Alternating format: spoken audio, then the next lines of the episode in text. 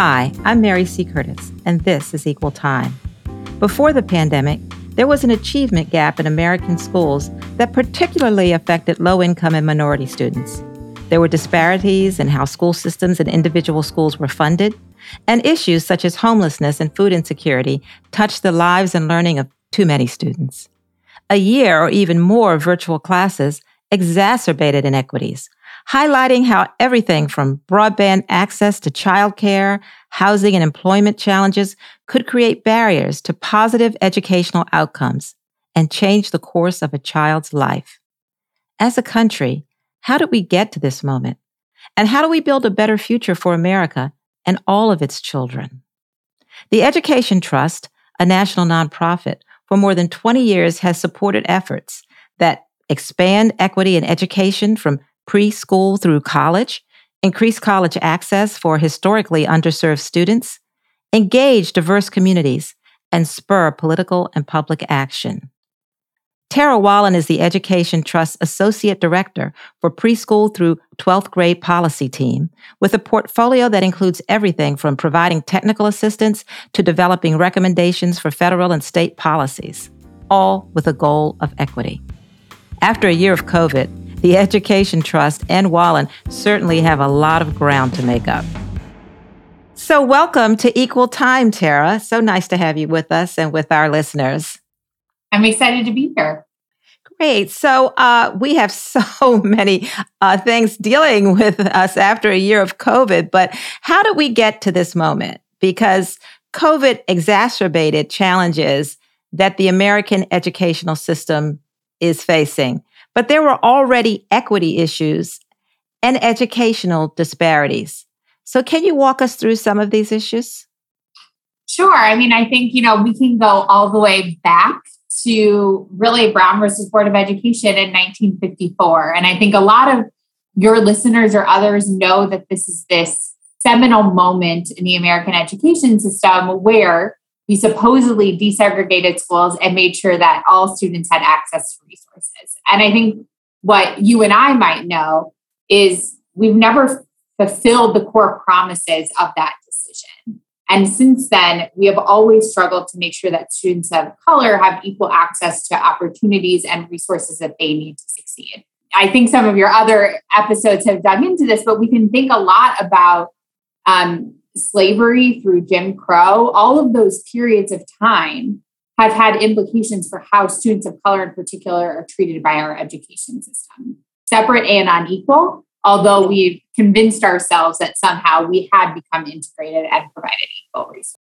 And when you look at that history, where at a certain time it was really illegal for Black folks to learn anything, you are even coming out of that tradition. That, that's absolutely right. And we see this play out in different ways, right? We saw, you know, examples of lawmakers who would rather close schools than serve any Black students. We saw school boards deny the enrollment of Black students in white schools. We saw, and what we continue to see often is white flight. We saw white families leave public school systems or form their own systems. Um, in the South, sometimes referred to as segregation academies, mm-hmm. right? We saw those things play out. We saw some improvement happen. And then, frankly, there are more students sitting in segregated schools now than there were, you know, 20, 30 years ago. And we've seen some of that be exacerbated. So that's kind of the historical context.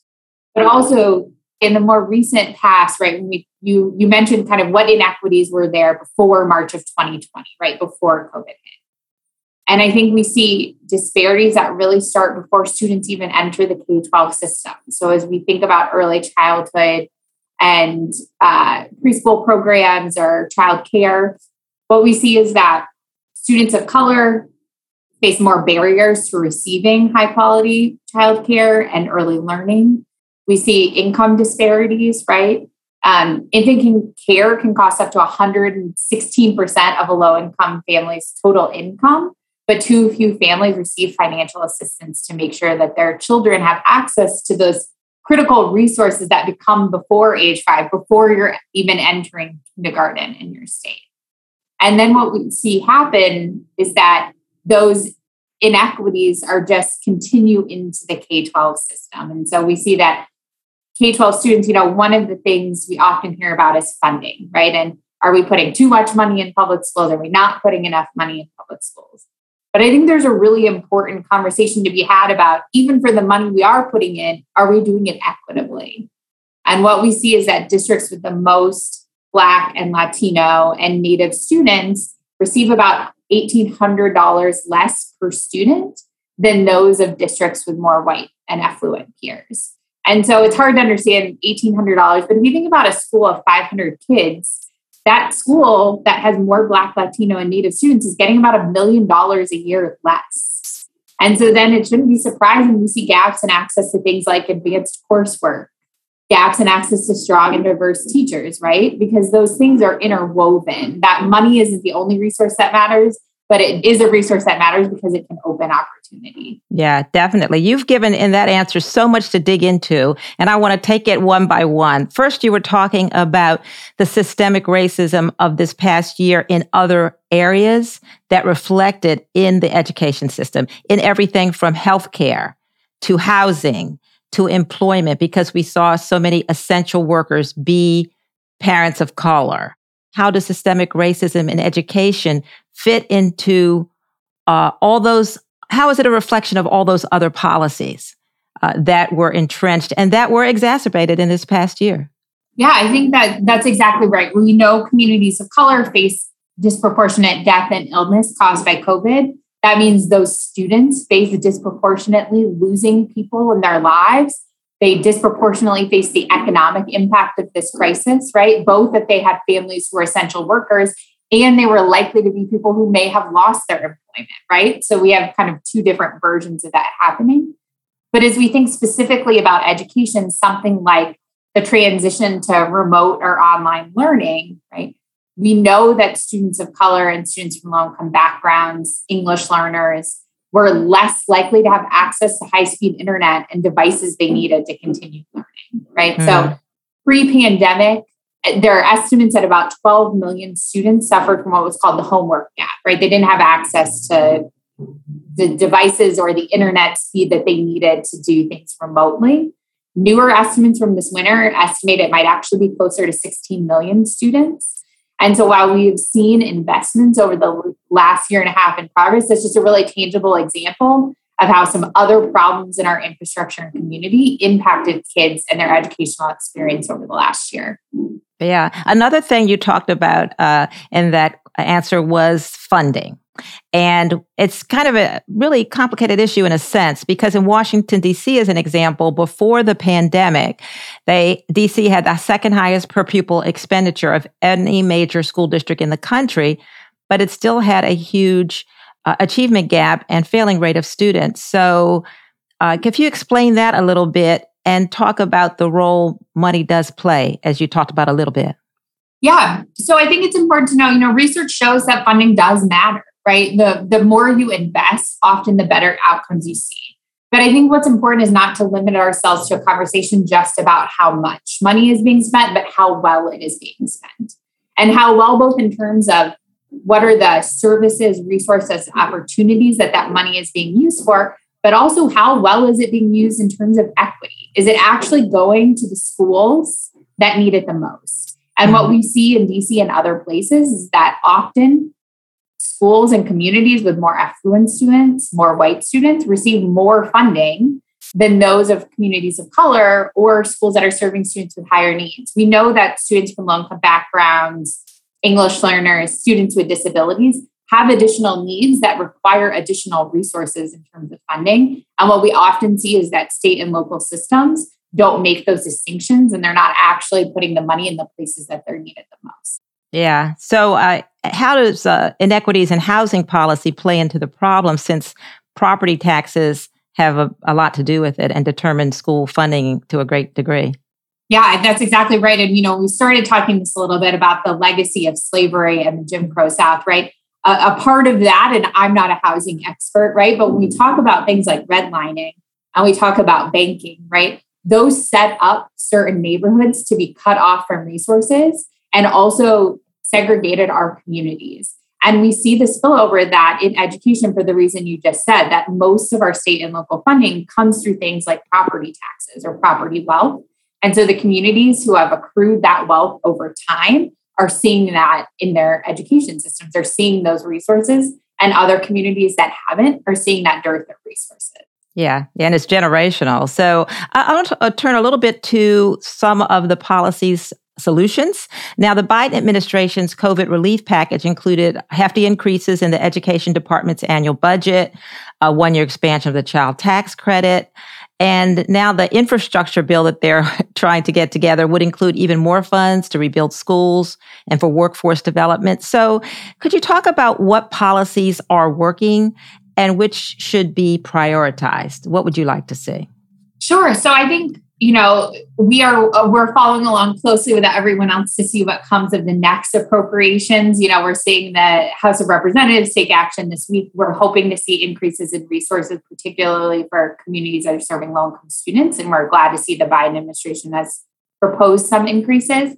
But i think just even for the money that is already in states and districts hands the american rescue plan that was signed into law in early march provides about $130 billion for K 12 education. And so, just thinking in scope, that means over the last year, the federal government has provided nearly $200 billion for K 12 education. That's about double what was provided after the 2008 recession and it's you know almost four times the department of education's budget. So there are a lot of resources that are coming to states and districts now even before we learn more about if there will be more resources tied to infrastructure or the american families plan. But i think the thing that we want to see um, a couple of things. I think one we want to make sure that that funding is actually used equitably. It's being driven down to states and districts based on kind of um, their Title One is the federal program, but whether they serve low income students. So there's some some built-in equity that their resources are being targeted to communities with greater need. But then once it gets down to the district, how is it going to be targeted to students that need the most support? And that's, you know, they need support academically, they need support social and emotionally, mental health support, physical health support. How are districts identifying those students and targeting the money? I think is the, you know, priority one. I think the other thing is what kind of research driven strategies are they using? And we have highlighted kind of three big strategies we think are really important. One is focusing on building strong relationships between adults in schools and between adults and students. And frankly, thinking about rebuilding or building trust between schools and families. I think that's going to be a core um, important priority. I live in Washington, D.C. Our students here have been home for the last year and a half. Most of them have not had access to any in person learning, and they're going to be coming back to in person learning for the first time in the fall.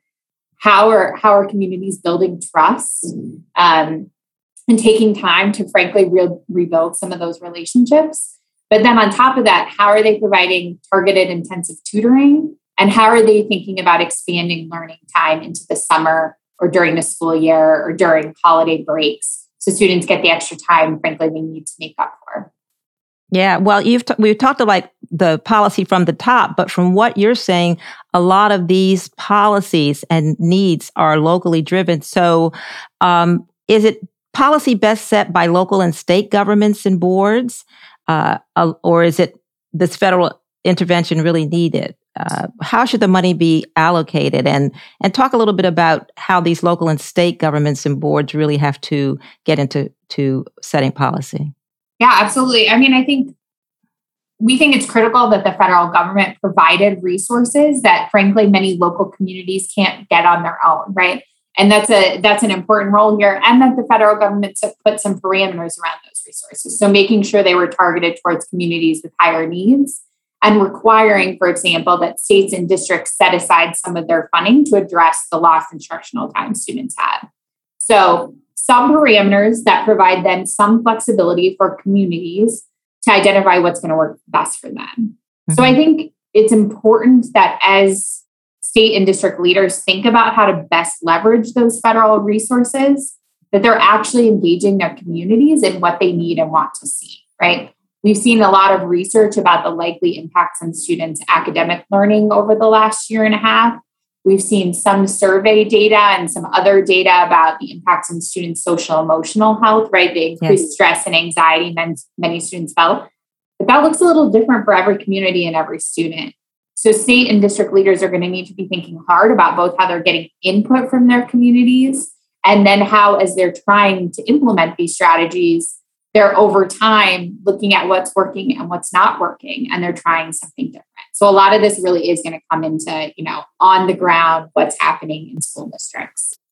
Well, let's talk about that a little bit because you talked about trust is a big issue. Schools, parents, teachers, students, and um, and you also talked about getting input. And some folks have felt they haven't had enough input because let's face it, uh, some of these issues really persisted before COVID. We we knew about disproportionate discipline policies.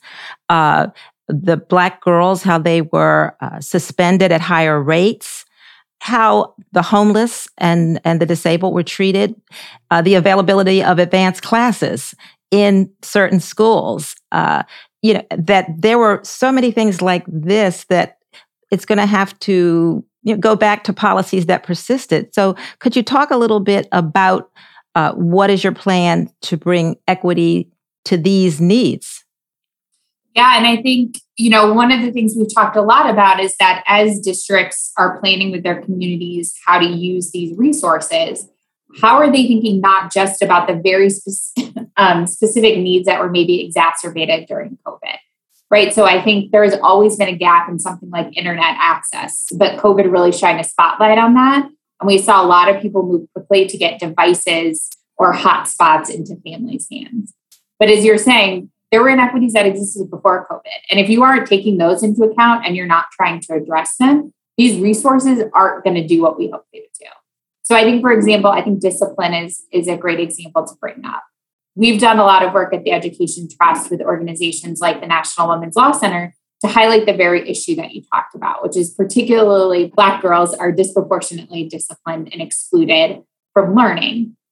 If districts aren't thinking about that as they come back into school in the fall and they put in place something like evidence-based tutoring or extended learning time which could be really helpful strategies but then they continue to exclude black girls from school they're not going to see the benefits of those interventions and so i think what an important thing to start with frankly is for districts and schools to be looking at their data that existed pre-covid and even during covid to see where they already had gaps and how maybe they can use some of these resources to address those issues. So maybe when they're seeking input on how to use their American Rescue Plan funds, they also think about revisiting their discipline policies and they engage stakeholders on what they want to see different about discipline so that that money actually drives better outcomes. Yeah. Now, and what difference can more teachers of color make? Because that's another issue that's been brought up when it comes to equity for children of color. Yeah, absolutely. And I think it's important to know that, you know, about 20% of our nation's teachers are teachers of color, but about half of our students in our public schools are students of color. So there's a very clear gap that needs to be addressed in terms of the representation in the front of the classroom, looking like the representation sitting in desk in the classroom. And so what we know from research, frankly, is that a diverse leader or diverse educator leads to better outcomes, particularly for students of color. Better academic outcomes, those students are more likely to be engaged, they're more likely to graduate on time. But it's also beneficial to students, white students, to see people of color leading their classrooms and to learn from them as well. So we would love to see people thinking about how to use these American Rescue Plan, Plan funds to expand the pipeline of educators, right? There's something called Grow Your Own programs, which is really thinking about people like paraprofessionals or other staff members working in the school who might not be quite be teachers yet? How can some of this funding be used to help those folks who are more likely to be people of color who are interested in becoming teachers? How could this some of this funding be used to support that and actually help those edu- those folks become teachers um, so that students see more people that look like them? Yeah, this leads into something that is, of course, huge right now. Just as uh, kids are coming out of COVID, out of this year, you have this new big debate in schools around the country. Um, I, am based in Charlotte, North Carolina, and there were parents that just showed up at a, a meeting really talking about how race is discussed and the history of racism and systemic racism is discussed in the classroom. And, um, you know, let's talk about this current fight over how history uh, is taught and how that might affect the educational success uh, of children of all races, minority children who may or may not see role models in history presented, and of course, as you said, white children as well. Um, how is that relevant to the discussion about whether education is going to be successful for all children? Yeah, I think that's a great question, right? And we're seeing this confluence of events happening as we're thinking about both students coming back to school and we're seeing, you know, just frankly partisan, politically driven efforts to dismiss and ignore the systemic racism that we know exists. Right? We started this off talking about gaps in access to resources, um, exorbitant use of exclusionary discipline for specific populations of students. Right? We see this playing out in the American educational system, and any effort to erase stories, obstacles, trials, and triumphs of people of color is going to be harmful to all students both students of color and white students.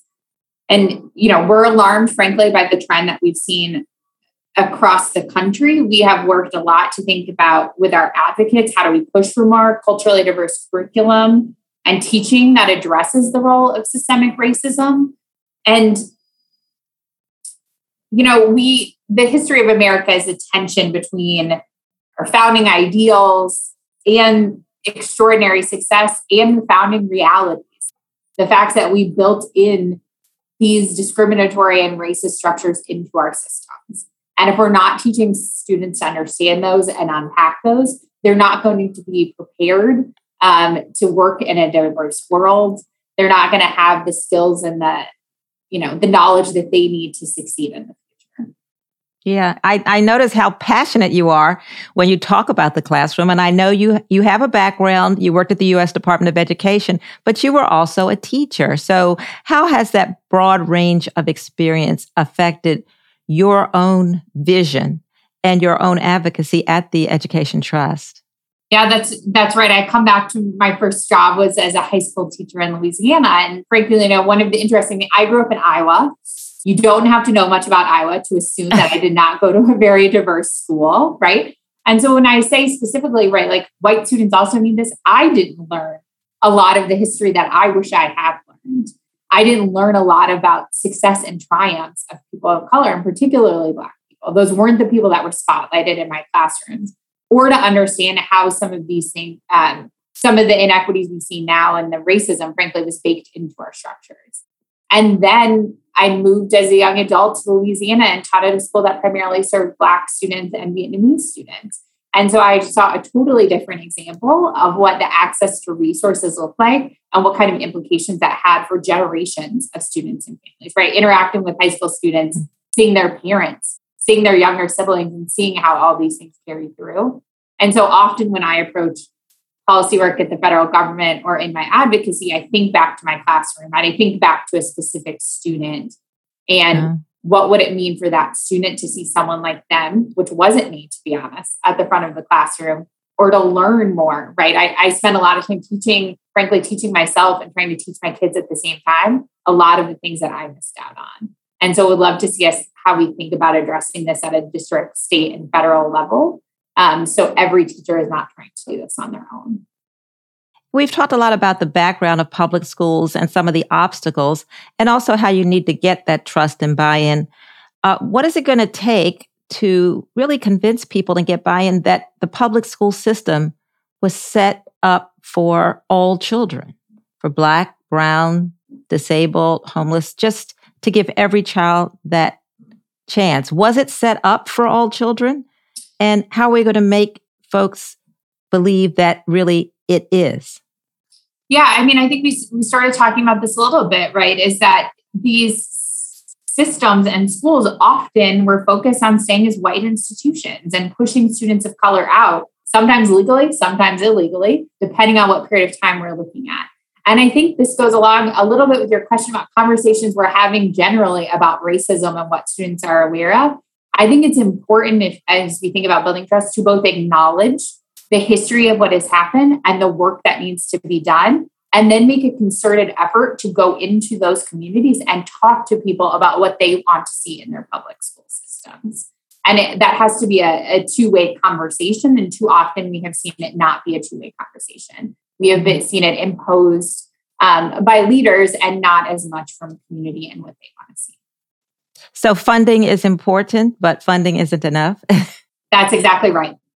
Are you optimistic uh, that we can come out of what has been an incredibly challenging year uh, stronger, uh, stronger for the children? And and also, I wanted to ask, uh, you know, COVID was so unexpected in so many ways. What is the catch up plan, and what is the preparation for anything else coming down the pike? Another emergency? Yeah, I mean, I think you can't work in education or advocacy and not be optimistic, right? I believe so strongly in students and many of our educators that want to support students. And so I think that they can all succeed if we are providing the right supports. And so I am optimistic. I think in some ways, COVID has shined a spotlight that always existed, but maybe everyone didn't see. So something like internet access anybody who works in education or advocacy knew that was a problem. But once everybody had to be at home on their broadband, they saw it, right? Access to early childhood and childcare have always been a problem. But what you saw is when everybody was working from home, or and I should say everybody, we know many of our essential workers were still going in. You saw a lot more people who had to figure out what how to handle childcare on their own. And so I think in some ways, it helped elucidate some of these challenges for a broader audience. And I'm optimistic that we can take some of that new learning and understanding and translate that into real action to close those opportunity gaps. Yeah, everybody hopes that for sure because people always that cliche children are the future, but that is indeed true. I want to thank you, Tara, for joining Equal Time listeners and giving them some of the obstacles in the area of education moving after a year of COVID but also some optimism that folks like you are doing the work to try to make sure that all of our kids are educated in an equitable way. So thank you. Great. Thanks for having me.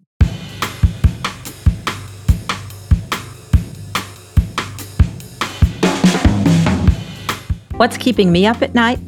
Tara Wallin, our guest today, is concerned about how we're educating the nation's children. And so am I. Ruby Bridges was just six years old in 1960 when she integrated a New Orleans elementary school, bravely walking in, protected by federal marshals and greeted by jeering white parents, some thrusting a small coffin holding a black baby doll toward her. This true heroine of American history, a role model at six, today chairs a foundation that promotes the values of tolerance, respect, and appreciation of all differences. She wrote her own story to share with young people. But for some parents in Tennessee, the truth of her childhood is too tough for their children to hear. Do they realize they're still trying to bar Ruby Bridges from school? Sad, absurd, and maybe just the beginning. I write about it in my roll call column this week. Check it out. Equal time listener Sean is pregnant. Congratulations. And while she and her husband are excited, she wonders why he keeps bragging about carrying on his line. Isn't it her line too? And isn't she actually carrying the baby? Well, Sean, I believe you two can come to an agreement before the special day. And please get some sleep. You'll definitely need it. Let me know what's on your mind by tweeting me at mcurtisnc3. And thank you for listening to Equal Time. Please subscribe on Apple, Spotify, or wherever you get your podcasts.